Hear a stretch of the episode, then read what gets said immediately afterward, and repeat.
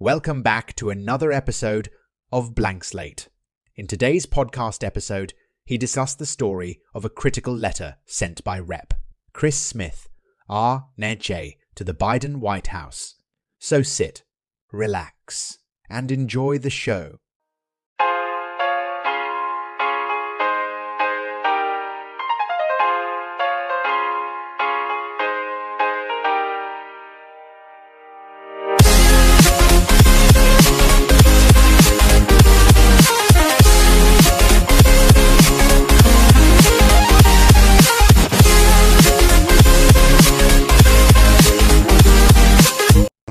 And welcome back to another episode of my podcast, the show where I delve into the latest political revelations and controversies. I'm your host, Luke, and I am thrilled to have you here with me today.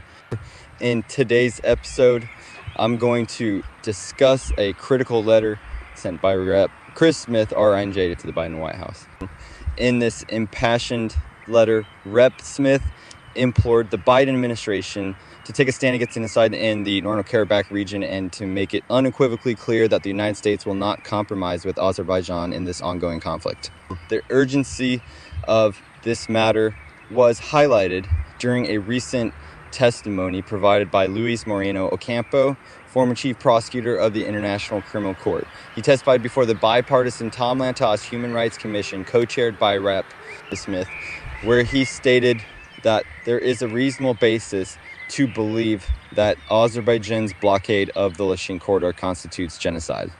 Campo went on to emphasize that Azerbaijan's president Ilham Aliyev created conditions calculated to destroy 120,000 Armenians living in Nagorno-Karabakh. letter calls on President Biden to publicly affirm that the U.S. will not engage in negotiations over genocide and to warn Azerbaijan that unless it lifts its blockade of Nagorno Karabakh, the U.S. will seek action through the United Nations to refer the matter to the International Criminal Court. The, the situation in Nagorno Karabakh is complex with a history of conflict dating back to the 1990s.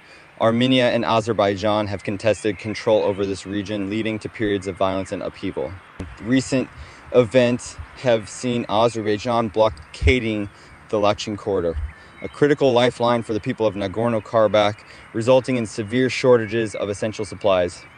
Smith, in his letter, expressed concerns about calls for dialogue and compromise, fearing that such calls could inadvertently condone the use of genocide as a negotiation tactic. This issue poses a significant challenge to the Biden administration and raises questions about how to address humanitarian crises amidst diplomatic complexities. As this um, situation unfolds, we'll continue to monitor developments and provide you with insights into this critical matter. Thank you for joining me on my podcast. Stay informed, stay engaged, and remember that together I can make a difference.